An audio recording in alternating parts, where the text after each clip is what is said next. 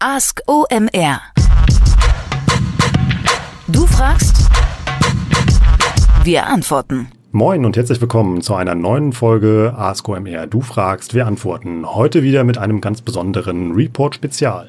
Mein Name ist Rolf Herrmann, ich bin der Chefredakteur der OMR Reports und ich habe mir einen unserer Autoren eingeladen. Wenn wir an einem neuen Report arbeiten, tausche ich mich natürlich regelmäßig mit unseren Report-Experten aus und frage, was es so Neues auf den Plattformen gibt.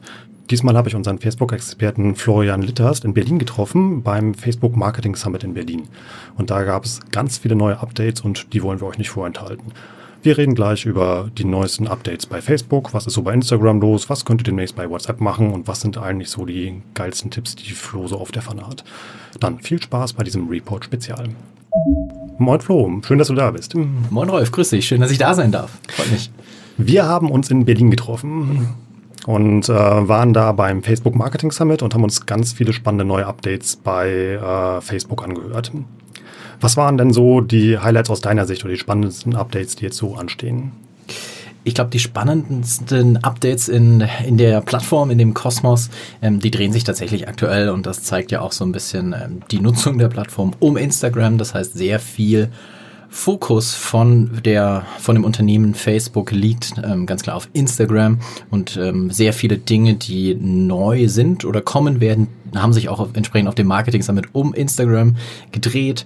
Ähm, natürlich nach wie vor ein riesengroßes Thema äh, Story, ähm, das Story-Format, nicht nur auf Instagram, dann oder auch heute schon auf ähm, WhatsApp und auch auf Facebook.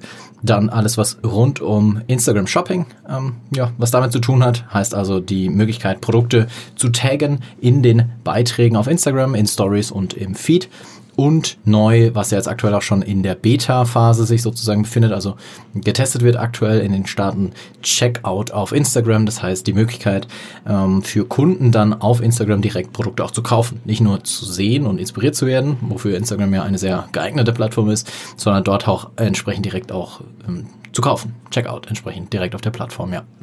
Lass uns aber mal gerade mit den neuesten Sommer-Updates starten, die es so gibt. Was verbirgt sich denn hinter dem Stichwort auf Facebook Activity Tool? Ähm, ja, äh, Off-Facebook Activity Tool ist eine Funktion oder ein, ein Tool, was schon länger angekündigt ist von Facebook. Das wurde schon angekündigt letztes Jahr, also 2018 im Mai etwa, zum Eintritt der DSGVO oder vielmehr auf der F8 letztes Jahr, die ist immer am 1. Mai.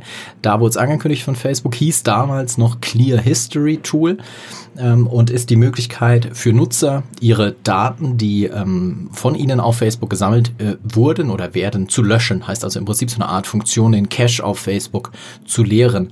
Ähm, das heißt mittlerweile nicht mehr Clear History Tool, sondern wurde umbenannt zu Off Facebook Activity Tool und führt entsprechend dazu, dass ähm, ich als Nutzer meinen Cache lernen kann und zum Beispiel mich aus den Zielgruppen rauslöschen kann, äh, zu denen ich hinzugefügt würde auf Basis eines Pixels auf einer Webseite. Also ich kann mich aus Retargeting Marketing-Zielgruppen rauslöschen oder ich kann mich aus Zielgruppen rauslöschen, falls ein Werbetreibender meine Kontaktdaten, wie zum Beispiel meine E-Mail-Adresse, bei Facebook hochgeladen hat, dann kann ich mich mit diesem Off-Facebook-Activity-Tool aus diesen Zielgruppen halt einfach rauslöschen. Und ganz interessant ist, wenn man da mal ein bisschen drauf schaut, genauer, früher oder letztes Jahr hieß es noch Clear History Tool und äh, heute nennen die Kollegen das nur noch Off-Facebook Activity Tool. Ähm, heißt also, ich kann nur die Daten, die außerhalb, also auf Facebook, außerhalb der Plattform gesammelt werden, löschen. Also nur den Cache von den Daten, die aus außerhalb der Plattform gesammelt wurden. Nur den kann ich löschen. Und die Daten, die auf der Plattform gesammelt werden, ähm, nicht. Ähm, und was wiederum dazu führt, dass die Daten, die auf der Plattform gesammelt werden, ja, an Stellenwert gewinnen ähm, und äh, die Daten, die halt dort dann für Werbetreibende zur Verfügung stehen, entsprechend wichtiger werden, perspektivisch. Und äh, was dieses Tool so an sich anbelangt, ähm, ja, geht so ein bisschen wie ein, Sch wie, wie, ja, wie ein Schreckgespenst, sage ich mal, durch, durch die Branche, weil viele glauben, dadurch ist jetzt Performance Advertising auf Facebook am Ende, weil der Nutzer sich halt aus den Zielgruppen rauslöschen kann. Ähm, ich glaube aber persönlich, am Ende wird es gar keinen so ganz großen Impact haben. Mm, es wird sicherlich nicht allzu prominent auf deiner Startseite im Newsfeed erscheinen, ähm, sondern irgendwo tief in den Einstellungen versteckt sein, beziehungsweise es gibt auch schon Screenshots, wo das Tool dann sein wird. Es ist ziemlich tief versteckt. Mm, das zum einen und zum anderen glaube ich, dass ganz wenige, ähm, das am Ende wenige Nutzer das am Ende nur tun werden und sich da rauslöschen rauslöschen werden. Und falls sie das tun, ist es vielleicht auch gar nicht so schädlich oder so, so schlecht für mich als Werbetreibender, wenn sie sich aus den Zielgruppen rauslöschen, weil wenn sie das tun, dann äh, würde ich perspektivisch wahrscheinlich auch kein Budget auf die äh, Nutzer investieren ähm, wollen. Deswegen, ähm, ich bin da gar nicht so pessimistisch gegenüber eingestellt. Wir werden sehen, wie es kommen wird. Es war angekündigt für Juni, jetzt haben wir Ende Juni schauen, ob es noch kommt in den letzten Tagen des Junis. Ähm, ansonsten ähm, sollte es eigentlich in der nahen Zukunft einfach vor der Tür stehen, dass man sich halt da rauslöschen kann. Und ansonsten, was auch noch ganz wichtig ist, ähm, was ich auch versuche immer zu pushen, ähm, was Facebook auch versucht zu pushen und was jetzt wirklich sehr wichtig wird, es gibt eine Funktion, die nennt sich auf Deutsch Kampagnen-Budget-Optimierung oder auf Englisch Campaign Budget Optimization oder wie man auch sagen kann CBO. Und diese Funktion ändert vieles in den Workflows, wenn man Kampagnen steuert und aufsetzt und verwaltet, weil das Budget mit CBO nicht mehr auf Anzeigengruppenebene festgelegt wird. Also in, innerhalb meiner Kampagne habe ich zum Beispiel verschiedene Zielgruppen, Zielgruppen sind gleich Anzeigengruppen und in den Anzeigengruppen konnte man bis dato immer dann die Budgets festlegen. Das heißt, ich habe ähm, drei Anzeigengruppen, jeweils 10 Euro Tagesbudget ähm, und dann wird halt entsprechend pro Anzeigengruppe 10 Euro Budget ausgegeben. Neu dann eben bei CBO ist, dass nicht mehr ähm, 10 Euro pro Anzeigengruppe festgelegt wird, sondern eine Hierarchiestufe weiter oben auf der Kampagnenebene das Budget festgelegt wird und dann das System, der Algorithmus das Budget ja, nach Performance entsprechend in die Anzeigengruppen reingibt ähm, und ich halt dann das ist der Vorteil davon, ich weniger manuelle Arbeit habe als Kampagnenmanager und die Budgets halt nicht mehr manuell von A nach B shiften muss, sondern dass das System macht und im besten Fall macht das das System halt auch so, wie ähm, dass es sich mit meinen äh, Zielen irgendwie deckt und gibt das Budget nicht in die Zielgruppen, die ähm, halt nicht so gut funktionieren. Äh, wichtig ist vor allem, dass es die Message hier wichtig ist für die ähm, Werbetreibenden, für die, für dich als Zuhörer sozusagen, dass dieses Funktion, diese Funktion auf jeden Fall jetzt getestet werden sollte oder muss eigentlich, weil ähm, ja, du, du kennst das ja auch. Ne? Weihnachten steht auch immer einfach mal so ganz plötzlich vor der Tür ähm, und CBO wird ab September schon, zumindest Stand heute, was Facebook sagt, wird CBO ab September schon Pflicht. Das ist quasi gefühlt übermorgen. Ähm, deswegen sollte jeder diesen Workflow kennenlernen und halt einfach damit ein bisschen experimentieren und lernen, mhm. vor allem, was für ihn funktioniert. Wie mache ich das denn am besten? Die, die Nutzung von dieser äh, Funktion? Hm, also wie teste ich das, also wenn ich mich jetzt darauf vorbereiten möchte? Ja, also äh, im Prinzip das Fun die Funktion nutzen ist tatsächlich relativ einfach, weil wenn du eine Kampagne erstellst, kannst du dort dann einfach den Schieberegler aktivieren und sagen Kampagnenbudgetoptimierung ja oder nein. Ähm, das, das äh, erstmal, wie du es nutzt an sich. Und äh, mein Tipp an der Stelle, also ein paar Tipps an der Stelle, mein Tipp wäre, mh, bei jedem neuen Kampagnen-Setup, was jetzt umgesetzt wird bis September, äh, definitiv nur noch mit CBO zu arbeiten, nicht mehr mit dem Anzeigengruppenbudget. Einfach, dass, dass man sich an diese Workflows gewöhnt ähm, und da halt besser reinkommt. Ähm, und zum anderen, ähm, was meiner Erfahrung nach nicht allzu gut funktioniert, was äh, technisch möglich ist, man kann bei einem in Anführungsstrichen alten Setup mit der alten Herangehensweise theoretisch auch nachträglich noch das CBO-Feature aktivieren, also das Budget dann sozusagen eine Hierarchiestufe weiter nach oben schieben. Äh, das funktioniert meiner Erfahrung nach aber nicht allzu gut. Also es ist besser dann ein altes Setup zu duplizieren und dann im Duplikat mit CBO zu starten. Also dann quasi von null die Kampagne nochmal neu starten aber halt dann entsprechend mit der Kampagnenbudgetoptimierung und ähm, vielleicht noch ein, zwei Tipps zum Ende, was, was man beachten sollte. Wenn man CBO nutzt, sollte man ähm, auf Kampagnenebene die verschiedenen Zielgruppen der verschiedenen Funnelstufen trennen. Das klingt jetzt erstmal total schrecklich kompliziert, aber am Ende ist es so, dass die Zielgruppen, die Retargeting-Zielgruppen zum Beispiel nicht, ähm, besser nicht ähm, mit den Neukunden Prospecting-Zielgruppen in einer Kampagne vermischt werden, weil sonst Facebook halt äh, am Ende sagt, guck mal hier, jemand, der auf deiner Website war, da ist die Wahrscheinlichkeit viel höher, dass der konvertiert. Ähm, und äh, dann wird da halt einfach das Budget wahrscheinlich nicht allzu gleichmäßig verteilt. Ähm, und äh, das ist meiner Erfahrung nicht allzu gut. Deswegen einfach auf Kampagnenebene die Budgets, äh, die, die, die Funnelstufen trennen und dann pro Funnelstufe eine eigene CPO-Kampagne aufsetzen. Also das sind ja Dinge, auf die ich mich ja vorbereiten kann, wenn es im September halt eben erstmal losgeht. Was sind dann so in, aktuell im Sommer einmal so deine Renner beim, beim Thema Facebook Äh, lass uns da vielleicht mal bei dem Thema Werbeanzeigen starten, ähm, bei dem Thema Creators. Ähm, da gibt's jetzt seit äh, ja, März etwa eine Funktion, die ich aber sehr selten sehe, aber ähm, vor der ich wiederum, also sehr selten sehe, dass Werbetreibende das nutzen. Ähm, ich aber sehr gute Ergebnisse wiederum damit sehe. Heißt also, wenn ich durch meine Instagram Stories durchswipe, sehe ich es relativ selten, ähm, habe damit aber extrem gute Erfahrungswerte sammeln können. Das ist äh, die Möglichkeit, Umfragen in Instagram Story Ads hinzuzufügen. Ähm, heißt also, du hast jetzt als Werbetreibender die Möglichkeit, am PC über den Werbeanzeigenmanager am Desktop ähm, ein interaktives Element zu deinen Story Ads hinzuzufügen. Und das sind aktuell die Umfrage, also dieses Umfrage-Feature, was man ja aus der Instagram App so schon kennt. Ähm, das heißt, du kannst eine Frage stellen, ähm, was findest du besser, rot oder blau oder wie auch immer. Ähm, und diese Funktion kann man jetzt direkt über den Werbeanzeigenmanager auch nutzen. Ähm, und das ist eine Sache, von der ich ähm, nicht erwartet hätte, dass sie so gut funktioniert. Kannst du das ein bisschen in Zahlen erklären oder so? Wie, in wie Zahlen? Viel, ja. Wie viel ähm, besser das funktioniert? Also äh, ein Beispiel, was ich so auch ähm, das eine oder andere Mal schon öffentlich gezeigt habe, eine klassische Story-Ad, ähm, also ein, ähm, ein, äh, eine Link-Ad am Ende, also ein Bild, kein Video, ähm, getestet ohne Umfragen, einmal mit Umfragen und der Return on Ad Spend mit den Umfragen war dann, ähm, also ohne Umfragen irgendwo bei zwei und mit Umfragen bei vier. Also war, entsprechend deutlich, deutlich besser, ähm, obwohl ja eigentlich noch mal ein Schritt zwischen, zwischen dem Nutzer und der Conversion steht, weil man ja erstmal irgendwie ein bisschen mit der Umfrage interagiert und äh, dann der Schritt auf die Webseite nochmal einen Schritt mehr einfach ist erstmal.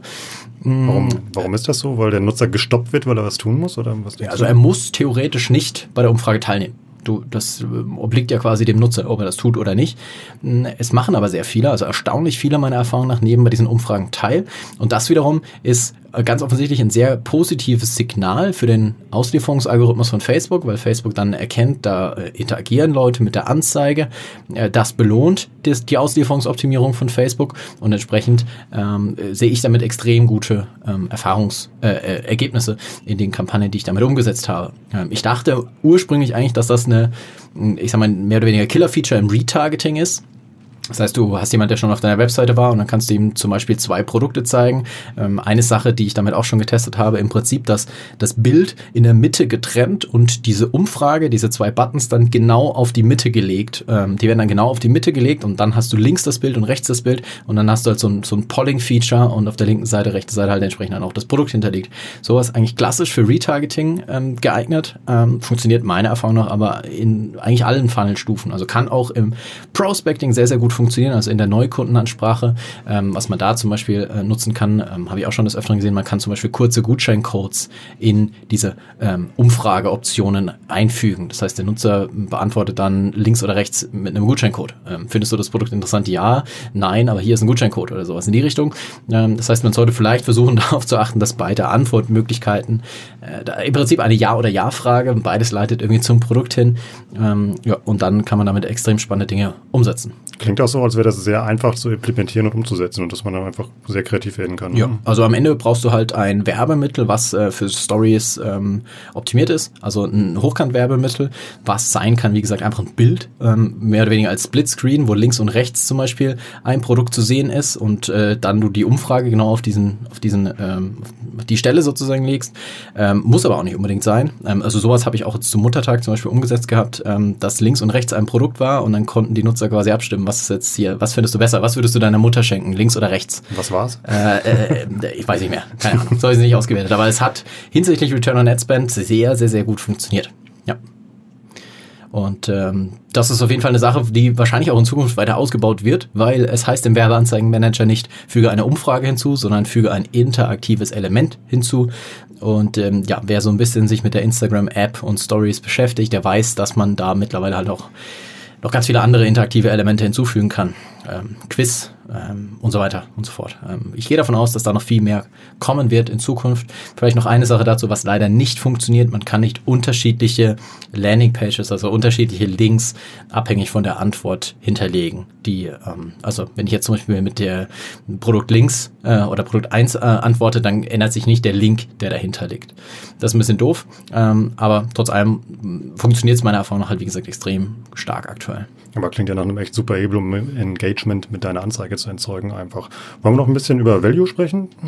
Ähm, ja, können wir, können wir gerne machen. Ähm, wenn wir dann quasi aus dem Thema Werbeanzeigen rausgehen in das Thema, ähm, also in das analytischere, datengetriebenere Thema, das Thema Bidding ähm, gibt da ähm, ein relativ neues Feature, ähm, beziehungsweise ein Feature, was vielleicht noch nicht in jedem Werbekonto zur Verfügung steht. Das vielleicht so als Disclaimer am Anfang.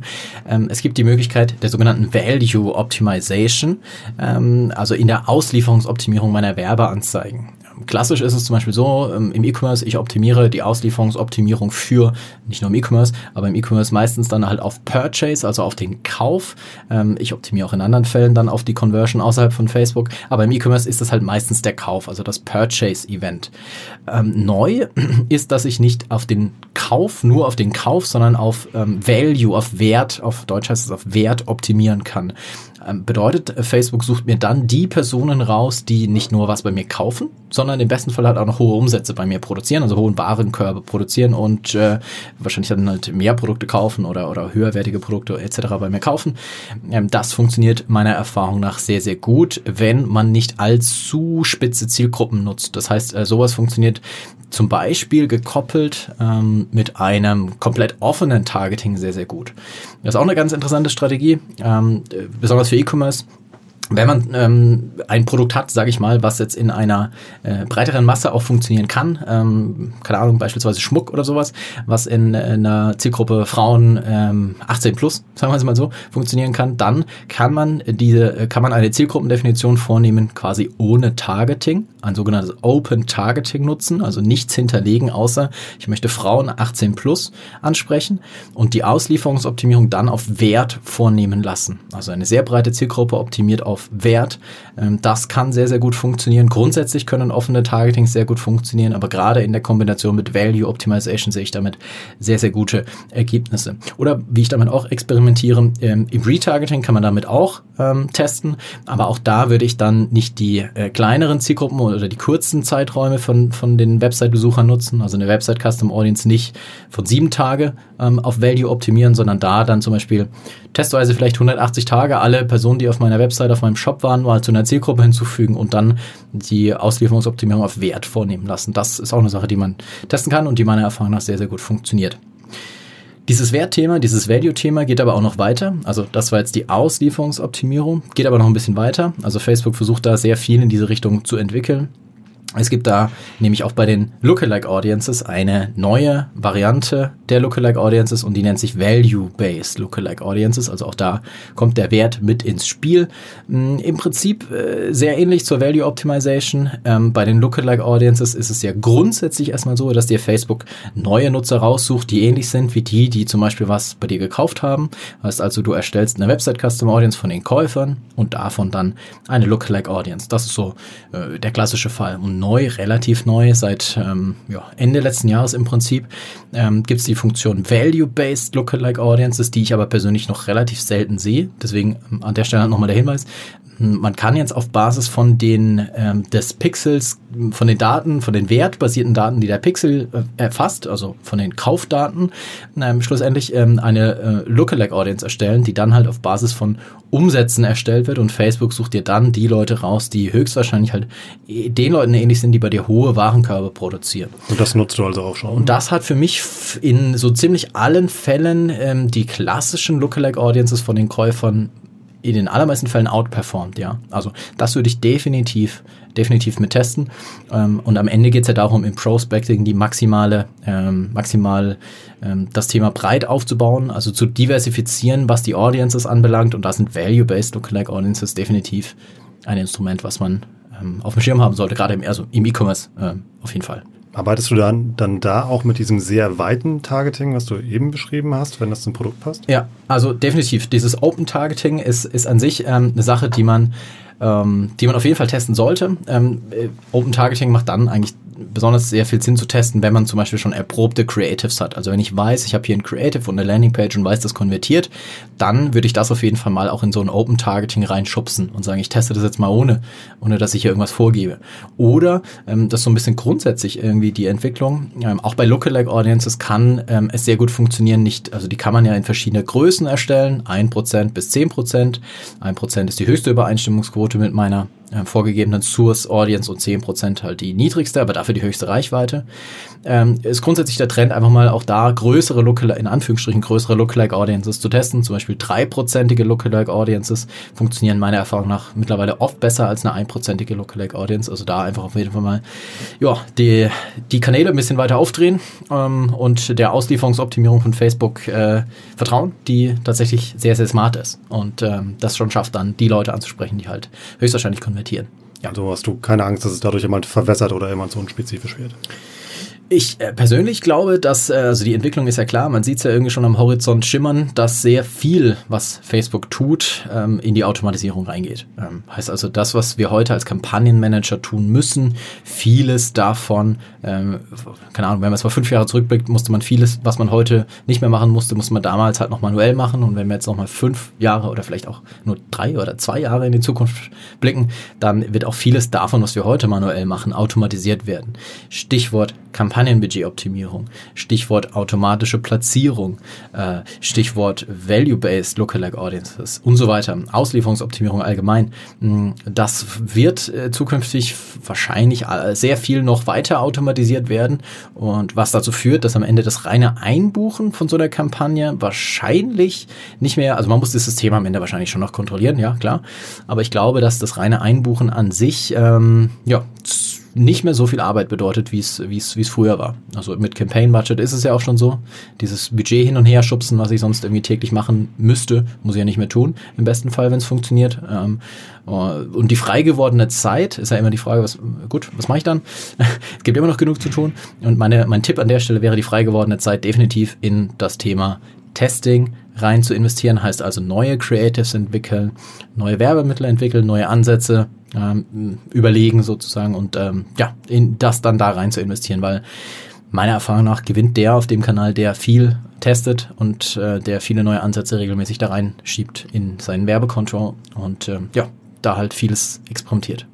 Nochmal eine Nachfrage zu den größeren Lookalike-Audiences. Wir haben im Playbook ja einen Case drin von den Kollegen von Six, die damit ja experimentiert haben und das halt genutzt haben, weil sie ein neues Produkt in den Markt, Markt gebracht haben. Würdest du das nur in dem Szenario empfehlen oder eignet sich das auch für andere Kampagnenziele?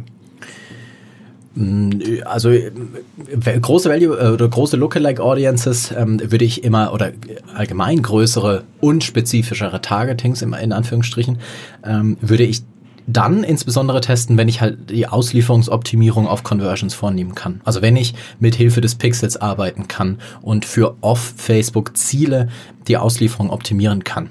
Ähm, wenn ich das nicht kann, wenn ich also meine Aus oder ja, wenn ich meine Auslieferungsoptimierung zum Beispiel auf Link-Klicks in Anführungsstrichen nur optimieren kann, weil ich kein Facebook-Pixel habe oder nicht einbauen kann, darf oder soll, wie auch immer, dann ist es ein bisschen gefährlicher, mit so ganz breiten Zielgruppen rauszugehen.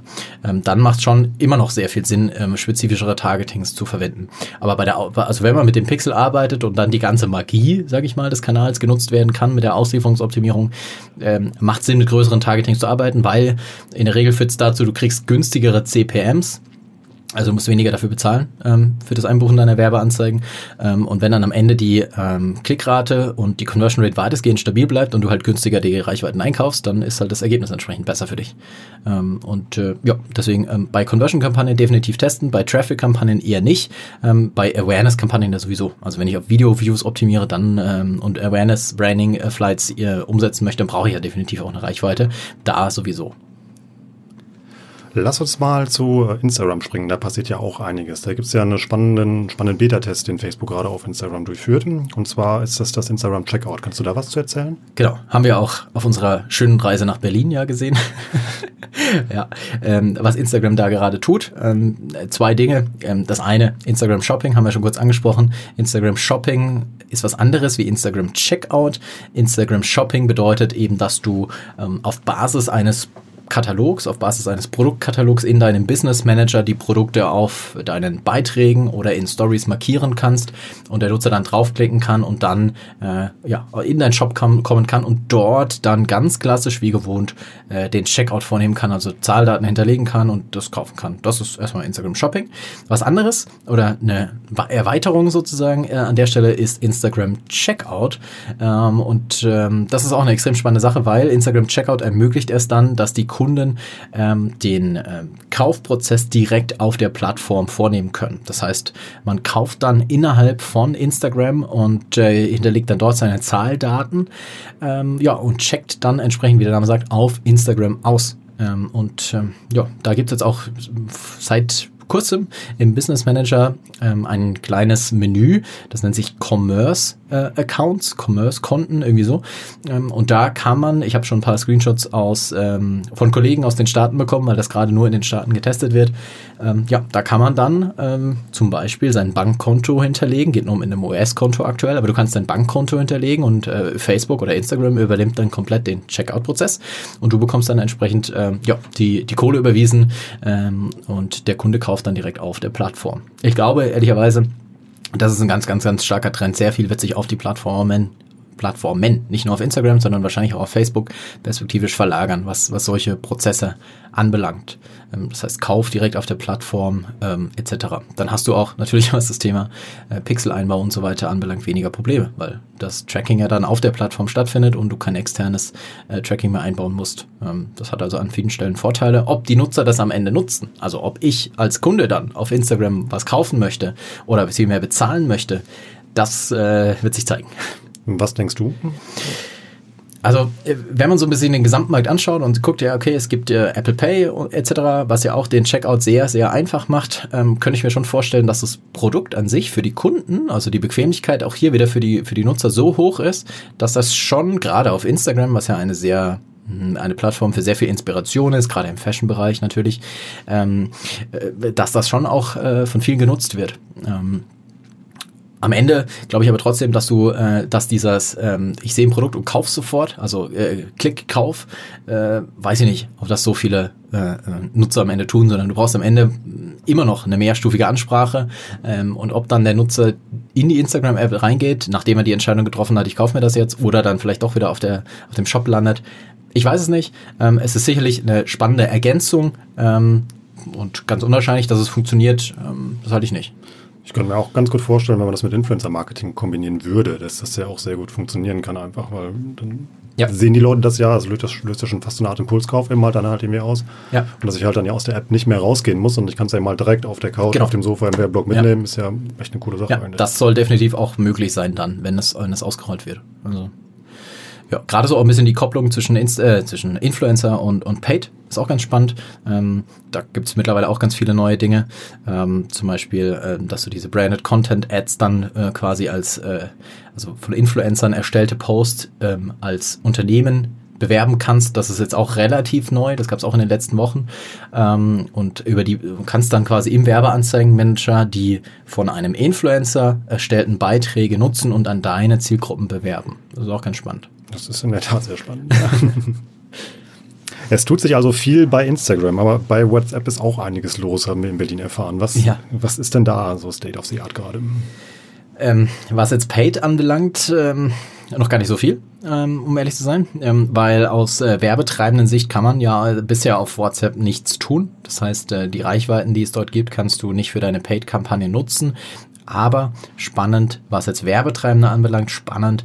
Und das wurde ja angekündigt auch dann ähm, an der Stelle zum ersten Mal von ganz offizieller Seite, also von Facebook direkt auf dem Marketing Summit, dass du innerhalb von WhatsApp wahrscheinlich ab 2020, zumindest außerhalb von Deutschlands, Statusanzeigen einbuchen kannst, also Anzeigen im Status einbuchen kannst, was ja bei WhatsApp sozusagen das Pendant zu den Story, äh, zu den Stories auf Instagram oder Facebook ist. Ähm, und das ist angekündigt für 2020. Ähm, in Deutschland vielleicht noch nicht ganz ab 2020. Da gibt es noch ein paar rechtliche Kämpfe, die Facebook da ähm, zu äh, kämpfen hat. Ähm, aber perspektivisch ist davon auszugehen, dass WhatsApp dann über den Status oder über die Statusanzeigen auch äh, Relevanz äh, bekommt für Werbetreibende oder relevant wird.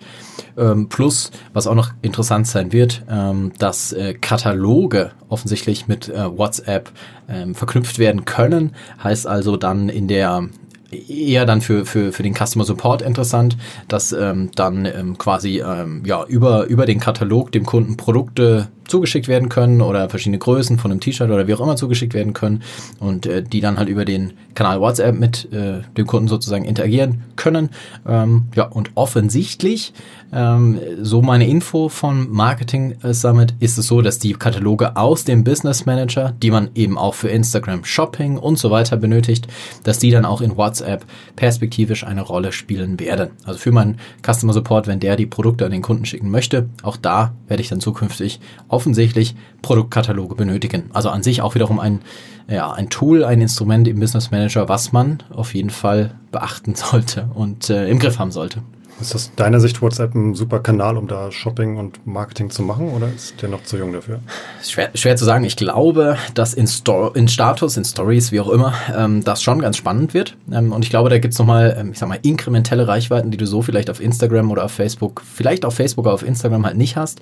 Also wenn ich so, ähm, ist immer schwierig natürlich aus der, aus der eigenen Nutzung des eigenen Freundes- und Familienkreis auf, auf, auf die Allgemeinheit zu schließen. Aber wenn ich das so bei mir beachte oder auch bei Freunden beachte, dann sind das schon ich sag mal, die Eltern, ne? die halt auch mal das äh, Story-Format entdecken. Ähm, oder ganz lustig, mein Dad war vor kürzlich irgendwie auf einer, auf einer ähm, Kreuzfahrtreise irgendwie in Norwegen und da dachte ich, man musste ich ein bisschen an, an Bones MC auf Instagram denken, weil äh, der, da hat mein Dad das Story-Format entdeckt und da, also auf WhatsApp, das Status-Format und da einfach reingeballert, was ging.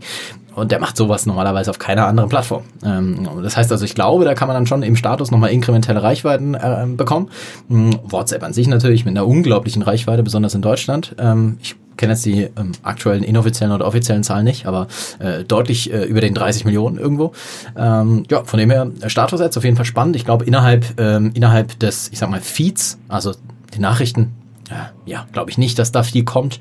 Äh, da wird dann der Fokus wahrscheinlich sehr, sehr stark auf das Thema ähm, Customer Support gelegt, also Kommunikation mit Kunden, ähm, die entsprechend schon irgendwie ja, bei mir kaufen wollen oder schon bei mir gekauft haben.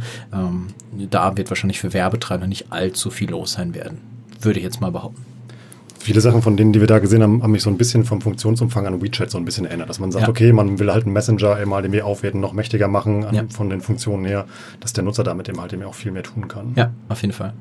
Spannend wird natürlich, ähm, wenn dann diese Messenger, was ja Facebook auch schon angekündigt hat, oder Marky Mark schon angekündigt hatte, dass die Messenger miteinander verknüpft werden. Ähm, spannend dann zu sehen, welche Rolle da WhatsApp dann einnimmt innerhalb von den drei Messengern. Also Facebook Messenger, Instagram, Direct, was ja auch ein riesengroßer Messenger mittlerweile ist, und eben WhatsApp. Ähm, spannend zu sehen, wie das dann irgendwie da miteinander einhergeht und wie gesagt, wie WhatsApp da dann integriert wird. Zumal ich dann ja auch die gleichen Targeting-Möglichkeiten haben müsste wie bei Facebook, wenn du es über den Business Manager einbuchen kannst. Äh, theoretisch schon. Ähm, praktisch ist es ja so, dass Facebook die Daten aus WhatsApp nicht mit Facebook verknüpfen kann äh, oder darf in Deutschland. Ähm, zumindest Stand heute. Ähm, aber ich gehe davon aus, dass die, da gibt es sehr viele smarte Menschen, dass sie dafür irgendwie eine Lösung finden werden. Ähm, und ich würde behaupten, dass sie das über irgendeine Einwilligung am Ende lösen werden. Das heißt, die bauen irgendwie ein Produkt, was für die Nutzer ziemlich praktisch ist. Ähm, wie gesagt, die Verknüpfung der Messenger zum Beispiel. Klingt ja erstmal ziemlich praktisch. Ähm, und äh, dann gibt es dieses Produkt natürlich nur mit einer Einwilligung. Und äh, ja, dann haben die vielleicht, ich weiß es nicht, also das ist nur Glaskugel, die hier vor mir steht, dann haben die vielleicht dieses Problem gelöst und können sagen, ja, guck mal hier, der Nutzer hat eingewilligt und jetzt können wir eben halt auch auf WhatsApp Werbeanzeigen aussteuern. Ich weiß es nicht, aber so würde ich äh, vermuten, dass es kommen könnte. Ähm, es wird eine Lösung geben. Ähm, ja, ansonsten ähm, ja, gibt ja auch noch auf anderen Plattformen sehr spannende Story-Formate. ähm, wie gesagt, aber an sich das Format Stories, damit sollte man, muss man, muss man sich definitiv beschäftigen, egal ob man jetzt mit WhatsApp was macht ähm, oder nur, nur in Anführungsstrichen auf Instagram und Facebook. Dieses Format ist super wichtig, wird nicht, wird nicht weggehen und wird nicht weniger wichtig werden. Deswegen damit irgendwie auseinandersetzen. Das ist doch schon mal eine schöne To-Do-Liste, die du jetzt allen mitgegeben hast, womit sie sich mal beschäftigen sollten. Dann vielen Dank, dass du dir trotz dem Deep Dive, den du halt heute hast, noch mal eben rübergekommen bist, um mit uns noch einen Podcast aufzunehmen. Ja, klar. War wieder super spannend und du hast auch noch einen eigenen Podcast, oder? Ja, an der Stelle vielleicht noch kurzer Werbebreak. Ich habe einen eigenen Podcast, ähm, noch nicht allzu lange, seit kurzem erst. Äh, deswegen freue ich mich über jeden Abonnenten, ähm, der da vorbeischaut. Ähm, heißt Adventure Podcast, adventure.de Podcast. Findet man auf wen, äh, wenig überraschend auf adventure.de slash Podcast. ähm, aber sonst auch auf allen gängigen Plattformen, ähm, iTunes, Spotify, Google, ähm, etc. Einfach mal nachschauen, würde mich freuen, wer Lust hat, über dieses Thema mehr zu erfahren. Wir sprechen regelmäßig über all diese Themen und äh, ja, äh, sehr hohes Nerd-Level, aber ähm, äh, ja, darum soll es ja am Ende auch gehen. Ähm, deswegen freue ich mich, wer äh, dort äh, zuhört und bedanke mich für die Einladung an dieser Stelle und sag bis zum nächsten Mal. Vielen Dank, Flo. Das war wieder eine Menge spannender Content und ich freue mich schon auf das nächste Update vom Report, was wir mal dann zusammen machen. Ähm, wenn ihr weitere Fragen habt an uns, dann schickt uns gerne immer halt eine E-Mail oder benutzt einen der anderen Kanäle und schickt an den Kollegen André Alpa oder an uns immer halt die Fragen und wir versuchen sie immer halt zu beantworten. Schön, dass ihr dabei wart bei diesem OMR Report Spezial. Ich sag Tschüss aus Hamburg. Ciao, ciao.